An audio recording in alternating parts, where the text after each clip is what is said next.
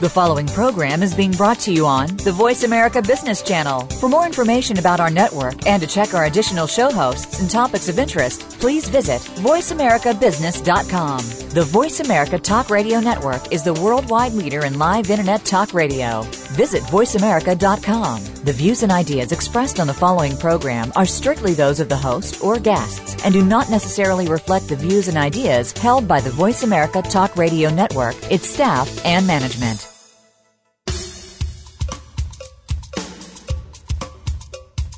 Good morning, and thank you for joining host Cheryl Esposito for an intriguing hour of leading conversations. Each week, Cheryl brings together big thinkers to the Voice America Business Channel. Now, here's your host, Cheryl Esposito.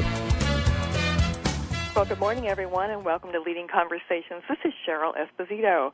Today we have a special guest, John Renesch, who has been here before. John is a great friend of Leading Conversations. He's a futurist, international speaker, and writer on matters of social and organizational change. He's been called a visionary and a provocateur for new thinking about work, leadership, and the future. John has authored multiple books, including Leadership in the New Era, The New Bottom Line, Getting to the Better Future, and his most current and recent release, The Great Growing Up Being Responsible for Humanity's Future. John, welcome to the show. Thank you, Cheryl. Thank you very much. Oh, it's good to hear your voice today. Where are you today? I'm in San Francisco looking out at the Golden Gate Bridge and ships coming into the bay. Oh, and it is a lovely day in the Bay Area, isn't it? It's um, a bit overcast, actually. Ah. But it's always a lovely day in the Bay Area. it's always a lovely day. That's raining. right. That's right. That's right. So, John, thanks for doing this this morning and being with us again. You um, have joined us a couple of times in the past, and um, I remember in the last show you talked about um, that. In fact, it was during the the great collapse on Wall Street, and you talked about how uh, we all need to take a different look at how we were experiencing that. That if we were smart, we would actually look at the bright side, which is we have opportunity to change. And that engendered a lot of conversation out there um, because most people were simply spouting gloom and doom. And you said, yes, it's dire. And look, we can do something about this. And you were actually the first person I had heard saying that. And this book, The Great Growing Up Being Responsible for Humanity's Future, it really poses a challenge. You kind of lay down the gauntlet and say, look, all right, here we go. We have to take responsibility. Tell us how you got to the writing of this book. hmm Well, the um, the book sort of wrote itself. I didn't follow. I didn't create an outline and follow an outline. I went with just uh, responding to things as they were coming into my into my life on a daily basis. So it was a lot of spontaneity and uh, synchronicity, and eventually, and and holding the faith. And eventually, after a couple of years, it started taking a certain form, and then it became obvious the the stages it would go through. But in the book, I paint a picture of a future I think most of us would want. Those of us that would like to see the world continue. That's I think most of us. And then I look at uh, the myths that we perpetuate that are not true, but we keep living as if they're true. The Tell thing- us about tell us tell us about what the future is that you think we all want. A future where basically everybody everybody has their basic needs met. So nobody is is dying of starvation or not not getting clean water to drink that sort of thing. And that there's plenty of opportunity for ambition and there's plenty of opportunity for pursuing passions. But everybody has their basic needs met. And we have we have enough in the world to do that on a relatively sane basis not to overconsume but we we certainly have the ability to have everybody's needs being met. Mm. Um, so that's the vision, but we're not heading there right now. It certainly doesn't. we're kind of like so. teenagers uh, you know, drinking drinking beer and driving the the fast car right now. and um, my challenge is for us to grow up and to consciously evolve into adult society. And we are still an adolescent society as a species. We, well, now, have we ever? Um, is this a regression into adolescence, or have we ever moved past that? We have. There have been people, and there are people today who have moved past that. But, mm-hmm. but as a whole, the societies that we endure, the societies that we tolerate, are still in adolescence. If you compare them to the the behavior of a pesky teenager, a lot of what you read in the news every day is adolescent behavior. And what I really loved about this book, my agent had the book for over two years, and I was getting impatient, thinking the book should have been published long ago. We got to get, get this out there. So it finally gets scheduled to be published. By the way, it was published Saturday was the official day. So yeah. you're congratulations right on top of it here.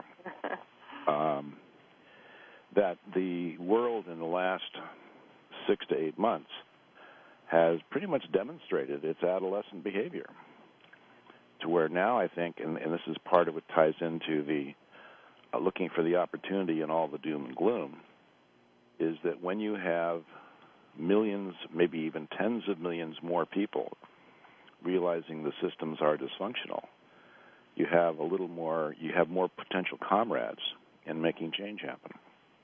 You have more a, a wider community of people that see the need for change. So that's that's the good news of when all this bad stuff happens, because we we humans seem to change when, for two reasons. One is the pain gets too great, or two, the pleasure is just irresistible. and most of the time, it's because the pain is too great. And so that's where you think we're heading, is where the pain is too great, and the pleasure that we've been experiencing in the last, like 20 years, is um, losing its allure. Well, I think more and more people are realizing that that overconsumption isn't the answer. It, mm-hmm. It's a it's a, tentative, a temporary fix. Um, get the adrenals going a little bit or something like that, but you, as, as a way of life, it's just com- completely unsustainable. How many new cars can you buy in a year mm-hmm. and get that high because you got a new car? Or the new pair of heels, or whatever it happens to be. Yeah. Well, so what are some of the other characteristics of this adolescent time? You know, overabundance is one of them. What else do you see? Impatience, short-term thinking, um, a a uh, tendency to to hang out in in cliques, um, refusal refusal to see long-term solutions, resorting to violence rather quickly um, there's a lot. There's a lot of them. That's probably a part of a, a next sequel I'll do, is because I'm getting a lot of questions about that. Well, the book so, is not just about adolescence and, and maturity in human beings. It's about a vision for the future that we all can, and I think down deep do want. And uh, but the path to that, if, there's no single one lens to look at this through. But if there was one, I would nominate the maturity of our species. Mm-hmm. Well, and, and you know that's interesting. You say um, kind of hanging out in cliques. It makes me think about the political environment these days and how polarized um, people seem to be, and our government seems to be. Is oh, that part of what you're referring to? You said it right the first time. It's not just our government; it's us. Yeah. And we like to talk about our government like it's a them but it, ah. it, they're just reflecting us. They're re, they are there rep, doing their job. They're representing their constituents, and we are right. they. Right, right. We are they, and you know that. Well, there. That's a great example of how individuals in society don't take responsibility for what's going on. We hear people all the time talking about those people in Washington mm-hmm. those individuals who represent us, the government, the Congress, etc. And people feel, people say, we, you know, as a society, we say there's really not much we can do except vote them in, vote them out. and then our process of getting them in or getting them out seems pretty ineffectual. Mm-hmm. It's it's uh the the blame game. And I remember one of the things that I mean, people. One of the things in the news right now is that Obama has really been a disappointment. And when he was running for election, I remember so many so many times he said, you know, this we can't do this without you. We can't do this without your involvement. Yeah. And Americans in particular have a habit of electing their their uh, their new their new president, and then sitting back and basically being armchair quarterbacks and you know rating him like they would their football team that Sunday. And that's what people have resorted to doing. Mm. You know, you so got him elected, game. and now we're sitting back judging him. It's a game. Mm-hmm. Hmm. And so, it, it doesn't it doesn't put any responsibility on me other than being a critic. Right, right, right, right. So how do we teach people to think differently? Well, one one way is by writing books and doing speeches and mm-hmm. all of that, radio shows like yours. Um, but lar- largely, it's going to have to be, I think, a mass awakening. Uh, a lot of people getting it at the same time because I, I suspect in your experience, and I know in my experience, I've never been able to change anybody. Right. People change when they feel like changing it, but they don't feel like they actually resist it when you try changing them. Sure. But if enough people come to the realization that this is absurd, what we're doing to each other and to our planet, and they get to that place and decide to make a change for themselves and become spokespeople for that change themselves, advocates for that change themselves, it'll start catching grassroots support, and that's that's the way that I think we will basically grow up, so that once that threshold is crossed, people that are acting out their adolescence, like in the news today, uh, let's say celebrity trials or Hollywood starlets or whatever, mm. they will not get any attention at all. They'll be completely ignored because you know adult societies don't pay much attention to that sort of thing. Right. Right. They're not going to be on the cover of the the shopping center magazines, the tabloids. Do you see anywhere in the world an example of an adult society, a microcosm of what's what needs to happen? I see pockets of it all over the place, even here in this country. There's pockets of it usually around a, a few people that are thinking more maturely. Hmm. But it's hard to have much impact when the rest of society is still playing with their um, whatevers, their toys. Uh-huh. well, so I, I don't see I don't see a company or a country or uh, even a city where they can be completely uh, free of that immaturity because it's all around us. It's and, and actually our country, uh, America, the United States of America, is one of the most adolescent countries, and we aren't very old. That's true. In proportion to things. That's true. We are still a fairly young country, and we're still sorting out this thing called democracy. So, why do you think that is? Besides just pure time, you know, existence in terms of amount of time, um, why do you think it is that we are still in that struggling to figure it out stage?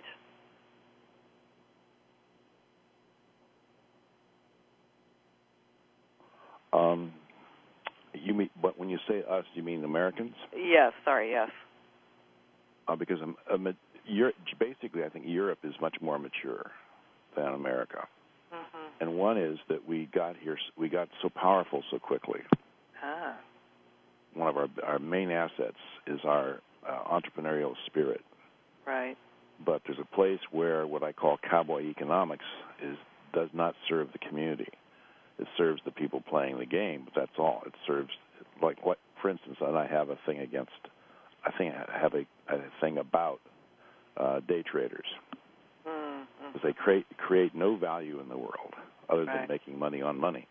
Right. So they add no value to the world, and yet they have huge influence on markets. And I heard one being interviewed the other day, and he basically said he didn't care if the market crashed. He'll make money regardless of what happens. He didn't care, and he said that, and the, and the interviewer was kind of stunned that he said that. But I could tell by looking at his face that he didn't care. Mm. So when you have that kind of um, heartless approach to just making a buck uh, and creating no value in the world other than for yourself and your clients, um, that I think I think that's immaturity. I think that's adolescence. But we have had such successes up until even in in in economics we've had huge successes until now. Mm-hmm. Now it's kind of maybe in question. And up and up through World War II, we were after World War II, we were at the height of our uh, hubris. I think Mm. we had done something marvelous for the world. We had been victorious. I can still remember. I was old enough to remember a little bit of that and it it wasn't that we were in our hubris at the time. We were just we just did the good thing, and we we knew we did the good thing. And we've taken that kind of uh, success, and it devolved into a hubris over the years. And I think we have a, a, a national hubris going, where you know U- USA number one, we're number one, all that Yeah. kind of stuff Yeah. that's spreading around the, and then we spread it around the world. Uh, Einstein said nationalism is an infantile disease. well, we sure have that. We sure have it. Yeah. And Well, we're going to talk more about this with John Renesch when we come right back after this break.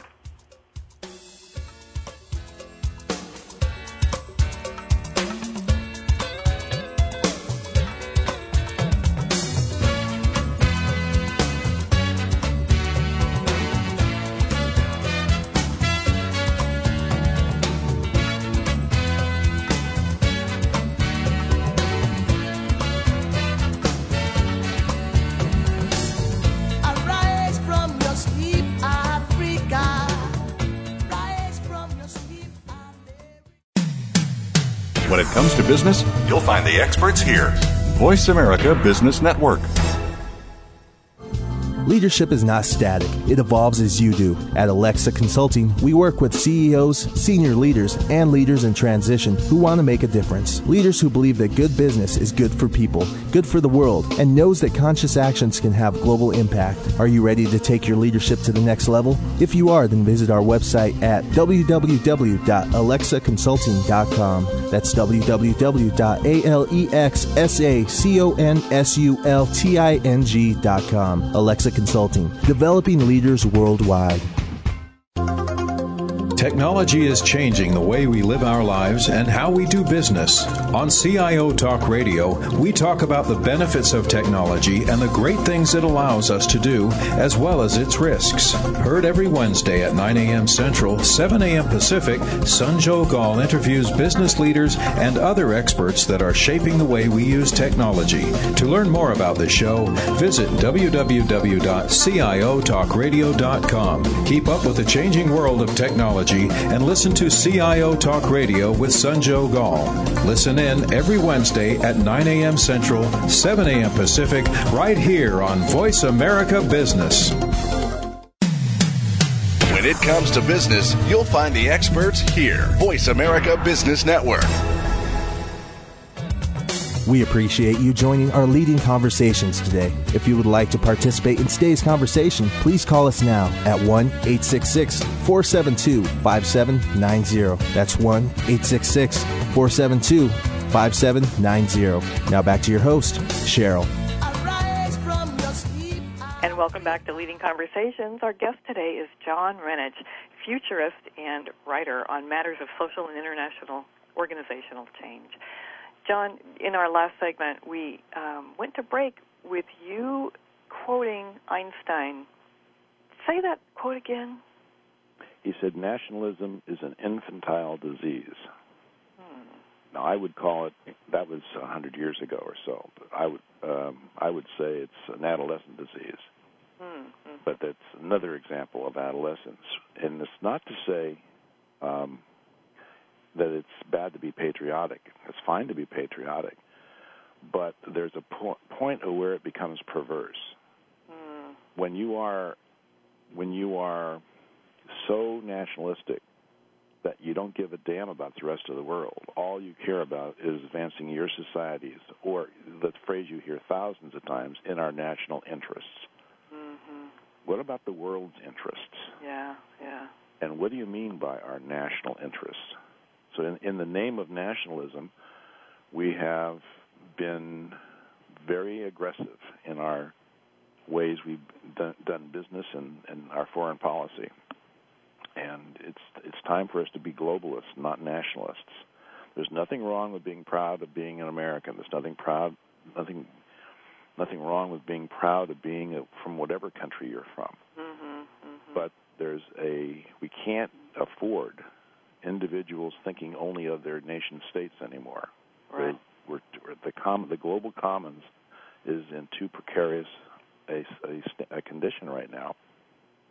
And Well, it it sounds like that we have an opportunity to be a really positive example for the world if we begin to look at how we all affect one another. I mean, you've been saying we're all connected. That we we matter to one another. We, the con- different countries and different regions, matter to one another, and and that we actually can be patriotic by considering the whole. Yes. The, the the you know even our science agrees now that there's interconnectedness is not a, a, a spiritual myth. That even the science confirms that we are all interconnected. So, in that interconnected context, um, fight, fighting fighting with another country or or putting down another country is like putting down part of our own body. You know, it's like saying I I'm I'm going to go to war with my left hand and my right hand's going to go to war with my left hand, or I'm going to go to war with, on my heart. I mean, it's just silly because there is a, we all the diversity of this world is really beautiful, um, and everybody has something to contribute and something unique to contribute, just like every individual has something individual to to contribute. So I think we could have uh, uh, kind of a heaven on earth. We could have the we have the ability to create a world that works for everybody. We have that ability. We have the resources to do it. We have the the moxie to do it. We have the intellectual skill to do it. We don't need a government committee to rule on it. We don't need a budget. We just need to change the way we think. Well, that sounds easy when you say it. And it's a job for every one of us to do. That's that's a big piece of it is being responsible. I am. You mean I'm responsible for the world? Yes. Uh, I mean, you're responsible for the world. Now, what does that mean? Does that mean you you have to fix it all? No, I didn't say that. But you have to be responsible for the impact you have on it and how you how you tolerate. It's not so much what you do as what you don't do. What what kind of conversations do you listen to and tolerate and endure mm, that perpetuates those kinds of negative conversations, yeah. even by your silence? Even by our silence. Now that is a very interesting piece. What I have noticed uh, in the last, oh, probably 20 years or so, um, is that especially the baby boomer generation who started out in the younger years as a generation who saw such great possibility for change in our societies and even was willing to stand up and protest and and get in the line of fire literally for change to occur. And it's as if this entire generation has gone silent in terms of the political realm, in terms of you know what's possible. What do you think happened there? Hmm. I don't know, but I I know that um? I've never said this before, so I I think I won't say I know. I think more harm is done by condoning through silence than is done by action. I think more harm is done by people letting somebody do something and not objecting to it, not resisting it, not arguing it down. Mm-hmm. Than, in other words, there's there's more harm done by people being nice and not wanting to make waves than there is by mean-spirited people. Mm-hmm. Now that sounds preposterous, and I, I'm even I'm even in in the preposterousness of it myself, but it might, I think it might be true. Well, and, and you know, this has, I believe, um, speaks to what do we have to lose by speaking up, and there seems to be um, a lot, there's a lot of risk at in in speaking up. If you think about um, how organizations and corporations and commerce has become so intertwined with politics. And so, if somebody works for one of those organizations that has, um, a, for instance, makes big contributions to certain political campaigns, if though I believe these these organizations or corporations would not say, "Oh, you can't speak your mind," there may be risk to your job, right? well, I don't know if there's actual risk or if there's just fear that there might be. Ah, now that's a distinction. Because most people, say in the corporate world, most people rise to the top because they haven't screwed up any place. Mm. And one way they can screw up possibly is by saying the wrong thing at the wrong time.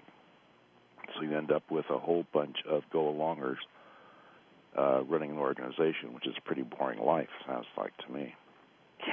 Martin Luther King said something that um, I think plays plays here, here in here. He said, "Our lives begin to end the day we become silent about things that matter."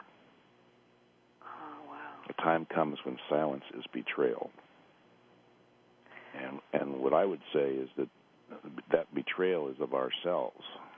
It's not only of our society, but we are betraying ourselves. We're selling a little bit of our soul mm. when we remain silent instead of objecting to something that we feel we should object to. So this is one of the patterns of behavior that you talk about that um, really prevents making a shift in our consciousness. It allows dysfunction to continue. Mm-hmm. It allows mean spiritedness to continue. It allows divisiveness to continue. It allows all the isms, racism, sexism, ageism, it allows all those to continue mm-hmm. because it, it's lacking champ. They they lack champions. They lack object. You know, but they lack. We need to be all champions of what's fair and right and good, mm-hmm.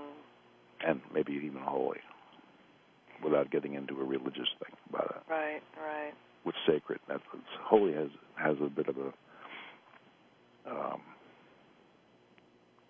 holy can be a polarizing word. Sacred, yeah, I think it might sure. be a more, more neutral word. Sure, sure. Well, and and what defines fair and right and good?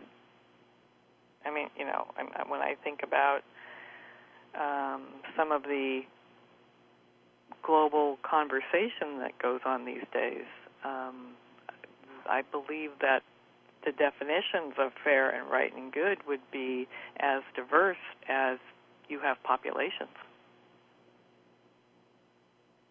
That's a good point.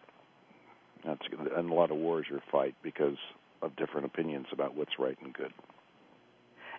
So it occurs to me that you know we need a maybe a new skill set or a better skill set in order to do this. I'm thinking of, you know, what what if we have fear in speaking up, what are we fearing? Well, we might, as you say, fear that there's risk to, you know, any um, future gains on our part. There may also be fear of how do we engage with somebody who disagrees with us vehemently. What do you think about that? Hmm. Well, one one another thing that's existing widespread in this world is mistrust. That's true. So we have a society, we have a global society that doesn't trust it, the other. So when you don't have when you have mistrust, when you start from having being mistrustful, uh, you engage with people much much more differently. I was in a conversation the other day with somebody I just met for the first time, so I didn't really know know her at all, and she has a, a fairly brash style about her. Hmm. Uh, but the context of the group that we were in, that she was coming into as a new a new member of the group, was such that there was a lot of trust and respect for one another. Hmm. And within a very short period of time, I was able to say things to her, and she was willing to bark back at me that it could have looked like we were fighting. but we both felt enough trust and respect for one another that even if I said the wrong thing or the wrong way, I would have a chance to explain myself rather than her beating me over the head with what I said, and vice versa. Well, were there specific um, norms or values in this group? You know, kind of the paradigm of the group itself. Yes, That that's that um, supported that. It's it's it's a group of people who have been together uh, quite a while, Uh huh. who really know one another, really respect one another, really rely on one another. In fact, I think I invited you into this group uh, a couple of years ago, Oh yeah. and uh, we are replacing a couple of members. Two people had to leave, so we're bringing in two new people. So they were they went through a peer review, you might say. There never people, you know, l- talk to them ahead of time. So they were coming into this group, even though it was their first time in the meeting. They they were- the whole description of the group is it's a uh, a group of intellect, intelligent, trusting, soulful people. It wasn't a, like a, just a public meeting. Mhm. So she knew what she was getting into, and we knew what we were getting in, in Right. her joining the group. Right, right, right. So inviting people who have who may have a different point of view could be an important part of the growing up. Well, for instance, if the if the world or the state or the country or the city had the context, had the social fabric that we have, say, in this group, Mhm. and the only reason we don't is we don't we choose we choose not to. Right. But we could have a community of people that felt that way about each other.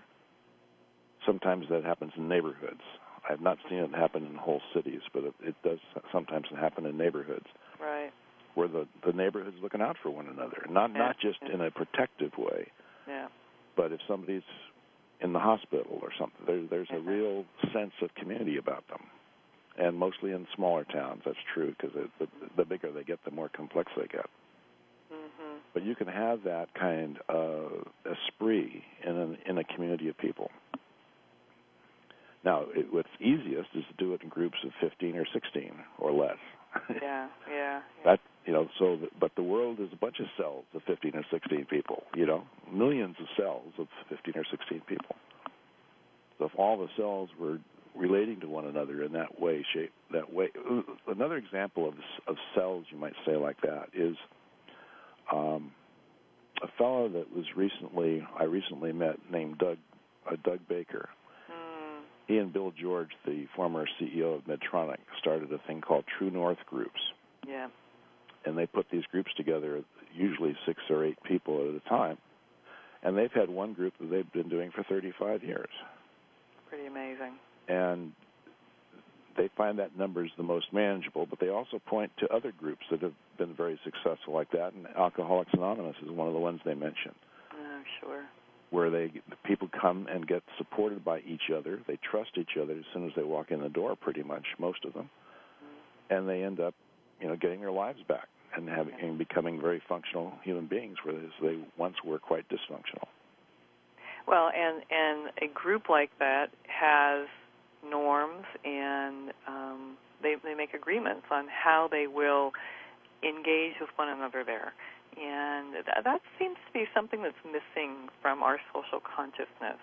Uh, as I think about um, what goes on in the in our social political world, and I think about what goes on for the sound bites for our media, um, and you know the creation of the support of a political idea that pops up in 10 minutes, you know. Um, so, so the cameras are there, and where did all these people come from? And some of them don't even know what they're supporting, but they are there to make big noise. That has got to be affecting who we are and how we view ourselves. And John, I want to ask you about that and and get your thinking on that. We're going to take a break right now, but when we come back, I really want to know what you think about the media and its influence on everything. Okay. we'll be right back.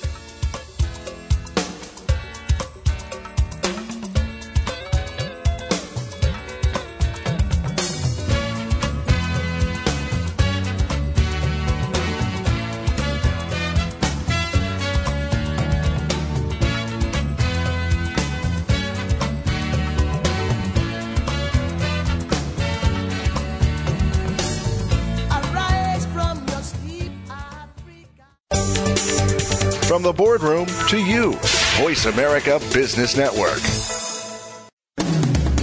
Are you tired of the government squandering your tax dollars on bailouts and overpaid bureaucrats? On Free Markets with Dr. Mike Beitler, Mike Beitler and his guests explain why big government regulations are the problem and innovative businesses and free markets are the solution.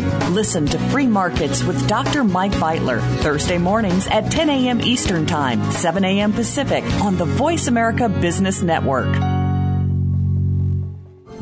Leadership is not static, it evolves as you do. At Alexa Consulting, we work with CEOs, senior leaders, and leaders in transition who want to make a difference. Leaders who believe that good business is good for people, good for the world, and knows that conscious actions can have global impact. Are you ready to take your leadership to the next level? If you are, then visit our website at www.alexaconsulting.com. That's www.alexaconsulting.com. Alexa Consulting, developing leaders worldwide.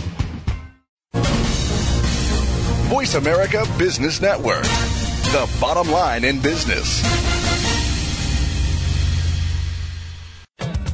We appreciate you joining our leading conversations today. If you would like to participate in today's conversation, please call us now at 1 866 472 5790. That's 1 866 472 5790. Now back to your host, Cheryl.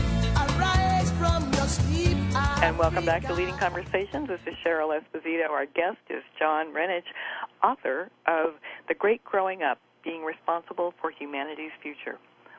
So, John, the media. Let's talk about the media and its influence over our po- social, political fabric, over mm-hmm. how we act as individuals. Do, what do you think in terms of how, the effect and how much influence the media holds today? Well, the the media's got getting a bum rap. I think um, they are definitely the scapegoat. You can find uh, in, in, a, in a room of hundred people, you will find ninety five percent, ninety five of them will point to the media and say, "Yeah, aren't they awful?" And they're doing all this. But who's consuming the media? Right. The, the media is just the middle person. You know, Right. they so they cover the silly trials and the you know all the silly stuff, and they pass on all the really important stuff going on in the world. Uh, but they're giving the people what they want. And uh, I have a particular bone to pick. I one of the bits of media that I watch. Uh, I don't watch much news media, uh, but I do watch. I was watching BBC World News, and that was one place where I felt I might get a fairly balanced picture about what's going on in the world. Although it's a little bit U- UK based, there's a little more UK in there, but that's where they come from, so that's Right, natural. right. But what you most people don't realize is that every edition is set up for that particular country. So this is the BBC World News for America. Ah, And the news ha- in the last year, that news broadcast has degenerated in terms of quality. The people on the air don't know what they're talking about. They're getting film film feeds, and they don't know what it is, and they're doing humming, humming and awing. hmm. And this past week or so, they're cut, they're really on this Michael Jackson's doctor trial, Ah, yeah. and it's probably taking 20% of the airtime that they have in 30 minutes, and they don't have commercials because it's on PBS. Sure. it's just, and I've sent a I sent a complaint in, and then I found out they I got a notice that my complaint wasn't uh, didn't go to the right parties, and I have to redo it. So I may or may not do that. But my point is, it is degenerating, and the amount of the pablum that we're being fed in the media is because that's what we're buying. We're buying Right. pablum. Right, right. So if we if you look at why we are interested in gossip, why we are interested in scandal more so than what's going on in the rest of the world or what's going on in other parts of the world, I mean that that airtime is precious. So if if I've got 20 minutes in a 30 minute broadcast and I spend 5 minutes of it uh talking about some silly scandal of some sort, that's five minutes I could have spent talking about a different country or a different situation in the world, something that was far more meaningful uh, to people than you know just titillating their. Is that the right? Yeah, that's the right word. Titillating their uh, need for uh, gossip. Yeah. And where does now? What do you do with that gossip? Okay, now I, I watch the trial, the news about the trial. What do I do with that information? Well, I talk to my friend the next time I see my friend. Say, "Oh, did you see about the trial?" And we just spend ten more minutes talking about this crap. Excuse, excuse my language, but it's but we perpetuate it, so it gets Yeah. loose in the world, so that somebody hears that conversation and goes, "Oh, I better listen to, I better find out what's going on with that trial because then I won't, otherwise I won't be part of that conversation." Right. So we spend hours uh, and hours every week in this meaningless crap, this cycle of gossip and scandal and Mhm. who's who, and some maybe some of it's accurate and maybe some of it isn't. And it's so meaningless. Right. And yet we say we cry for having meaning in our lives. Well, that doesn't balance. Sorry. Right. When you're choosing to fill your fill your consciousness with all, all this silliness, and then say you want more meaning in your life, I don't buy that. Well, you know that Red kind of reflects what you were saying earlier about how we don't want to take responsibility because in that process we get to be voyeurs Mm-hmm. and we don't have to take responsibility for how someone else is um, screwing up. You know, whether it be that doctor or whomever, or that politician or whomever, and we get to say, well, you know, at least I don't do stupid things like that. And is it does it make us feel better about ourselves? I think it, it it numbs us.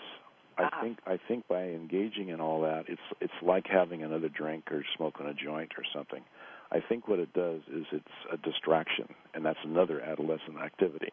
Right. Is get easily distracted. So let's distract ourselves because otherwise I got to think about something I don't want to think about, which might be the state of the world. Wow. It might be the state of my contentment with what I'm doing in in my business. It might be it it could be anything that you don't want to look at. And God knows we have lots of things that we find hard to look at, but we need to look at them. That's what adults do. Is they look at the hard issues. They don't turn their back on them or or uh, distract themselves. Teenagers do. So, John, you talked about earlier. Um, you mentioned that there are myths that we hold that are no longer valid. Can you tell us a little bit about that? I can. In fact, I might even refer to some in the book. Um, our scarcest, what are what are our scarcest assets on earth? What are our scarcest? What's our most scarce asset in the world? Jeez, I don't know. Well, you tend to think of physical ones, right? Sure, Water, oil. sure. Most, I, I contend that the scarcest asset on earth is human attention. Ah, one one one way to go. Uh, nature is a place where we go to vacation or renew or relax. right. Now, that implies that we're separate from nature. Mm, Big myth. We are part of nature. We're not, we're not acting like it, but we are part of nature. A high a high-rise concrete building on top of a hill is just as big a part of nature as an, an ant hill or a termite hill. mm, we are we are we are peopled on this planet. Uh, here's one based on what we were just talking about. I can count on the media to get all the news that's really important. uh, right. Sure, you know we don't- that's obvious. Not these days. Um, everyone wants a better world. Mm, not so quick. To some people, it, it, it, religious fanatics in particular, I'm thinking about, would like the world to end because that'll justify all their beliefs. Uh, if only poor countries could develop economically, they'd be fine. What I say about that is economic development without human development is a waste of money. It's a myth perpetrated by the elite and often by patronizing nations who do not understand the cultures of the, the developing world. Therefore, billions of development funds are frequently wasted and situations are often made worse. Right. Paradoxes must be reconciled. That's another myth. Um, mostly perpetuated by men, I point out. men like to solve things. I've and, noticed that. And many many men cannot tolerate ambiguity and seeing contradictory opposites as coexisting. Women have less difficulty accepting this reality, which exists throughout nature. Mm. Insisting that all paradox must be resolved requires unnatural and inaccurate labels, often resulting in the creation of a false truth for the sake of maintaining the intolerance. Mm. One of the things that uh, Rebecca uh, Costa, uh, she wrote a book last year called The uh, Watchman's Rattle. Yeah. And she pointed to uh, two telltale signs of a, a society in collapse. One is gridlock, and one is when ideology replaces facts. And in my opinion, both of those things are going on right now, at least in this country. So that means that the two telltale signs of all former collapsing societies are apparent now. Mm. So I, I, I actually started writing about the potential collapse of the American empire about four years ago. And because I'm a futurist and I hang out with a bunch of futurists, I was interested in why futurists weren't writing about this. Um, so it was quite an interesting conversation amongst futurists. Well, and and you know, the, the we've often been compared to the fall of the Roman Empire. Were the same behaviors going on then? Mm-hmm. All, all empire collapse that I know of has been implosions. It's all been inside. Hmm. And one of the most novel collapses where they didn't, um, what what uh, Costas mentioned, she mentioned the Mayan and the um, an Indonesian culture and uh, the Roman Empire. Mm. But the British Empire kind of saw the writing on the wall, so they didn't collapse completely. They kind of downsized. That's true. Um, so they did it a little more, a little more smarts, I think. Uh, but they saw the way the world was going, and instead of fighting it and, and pushing against it, they actually went with it. Now, well, and that meant they really um, uh, reduced their reach, reduced their power and influence, um, and, and I think that that's part of what people fight for, right? Is the they're afraid of losing power, or the country is afraid of losing power. Well, the the the colonies, the, the British colonies, are still having influence. It's amazing. There's still this loyalty to the crown mm. uh, in so many places, but they don't have the, those countries are also independent now, or more independent than they were. So what the Brits gave up is they they gave up the power, but they did not give up the influence. They they have a huge influence. Uh, with America's outreach, because we we have military bases in like 200 countries or something like a huge number. So we have a strong presence in lots lots of places in the world. Mm. But I think for behind our foreign policy is a need for power, is that craving for power. Um, now that can be put to good use. That can be put to peaceful means for sure, uh, because we do do some work as a as a peacekeeper.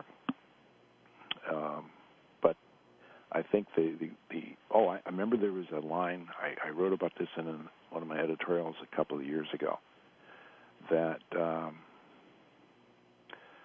oh, I can't remember his name, but it, this was the seeds of our current uh, foreign policy. But it was right after World War II, and they were writing a report on for Harry Truman. And this guy. Oh, I can't remember his name. He was uh, a secretary of some sort, and he actually told the author of this document that became the, the core document for our foreign policy is to scare the hell out of Truman. In other words, create enough fear. Again, in this in this case, it was a fear of communism Mm. after World War II. Mm. That that they would get the allocations and the budgets and all that sort of thing. And that that I'd say, oh, so that was actually intentional that, that they put they injected fear into the game there. Right. So a good part of our foreign policy, which was set up, the architecture was set up in the late 40s. Uh, the DNA that was injected into it was fear. Well, so let's talk about the behaviors that we need to encourage in order for our future to be successful. We've got about three minutes left here, so give us a synopsis. Well, idealism without the uh, fantasy. That would be one. Um, convert convert back all those idealists that became cynics. Put them back in the game. One one a big a big part of making any kind of big change happen is for people to get the possibility of it.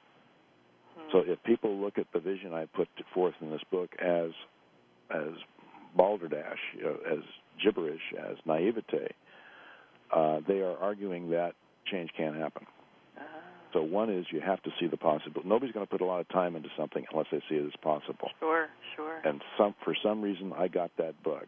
I got that bug a lot of years ago. I don't know why I got it, but I see that we can have a world that works for everybody. I really do. Yeah. And otherwise I would be doing this for the past 25 or 30 Right, years. right. So if you don't think it's possible, you're not going to do much in that direction. So changing your attitude about what's possible and what's not would probably be the biggest single thing. Mm. And also looking at how you act, you personally, uh, carry out adolescent indulgences, what kind of things you do every day. And I'm sure you do. I, whenever I've looked, I've, I see dozens of things. And, and, and if you know they're adolescent indulgences, wonderful. Have a ball. I'm not saying you have to act like an old fuddy-duddy, but just look for the ones that you're not even aware of that you're doing, like the gossip stuff. Right. No, you, mean it's not like you have to act like an old fart all the time. it's, it's, Well, I'm relieved to hear that. you can have you can have the adolescent you know you can go to dances and act like a kid and all that that's fine but you know you're doing it and you're and you're having a good time yeah. but but to uh look and see where you are where your adolescent is sneaking out fooling you into thinking it's being an adult and eventually as you uncover those parts of yourselves that you're unaware of and you become more conscious uh, you'll start looking at how you could have a more meaningful life and how we could have a more meaningful world. Well, the book is The Great Growing Up Being Responsible for Humanity's Future. And I know in that book there are many more uh, recommendations for how we can make this a better future. So, John, how do people find your book? Well, Amazon.com is where to go. And just, uh, I, it's a long URL, so I won't give you the whole URL, but if Yeah. you just Google The Great Growing Up, um, or go to Amazon and search for The Great Growing Up, or use my name, Renesch, R E N E S C H. Uh, you'll find it there. It's, I think, number 14 of my books. But, uh, 14, yes. It became available to buy on Saturday, so you can actually order the book and have it shipped in days. Fantastic. John Renesch, it's always wonderful to have Seventeen, you here. only eleven bucks too, by the way. Only 11 bucks. 12 bucks deal. on Such Amazon. a deal to change the future. Yes, yes. John, thanks so much for being with us today on Leading Conversations. It's always a pleasure. And remember, everyone, to think big. The world could become a better place because of a conversation that matters. This is Cheryl Esposito.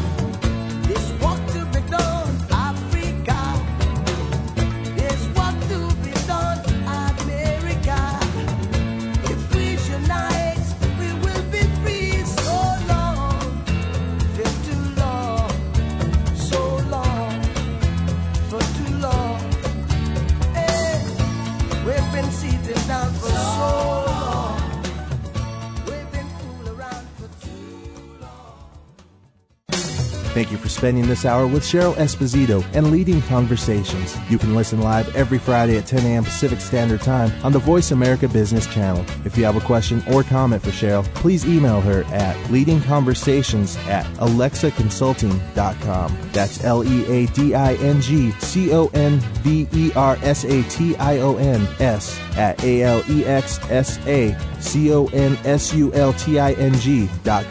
See you next week.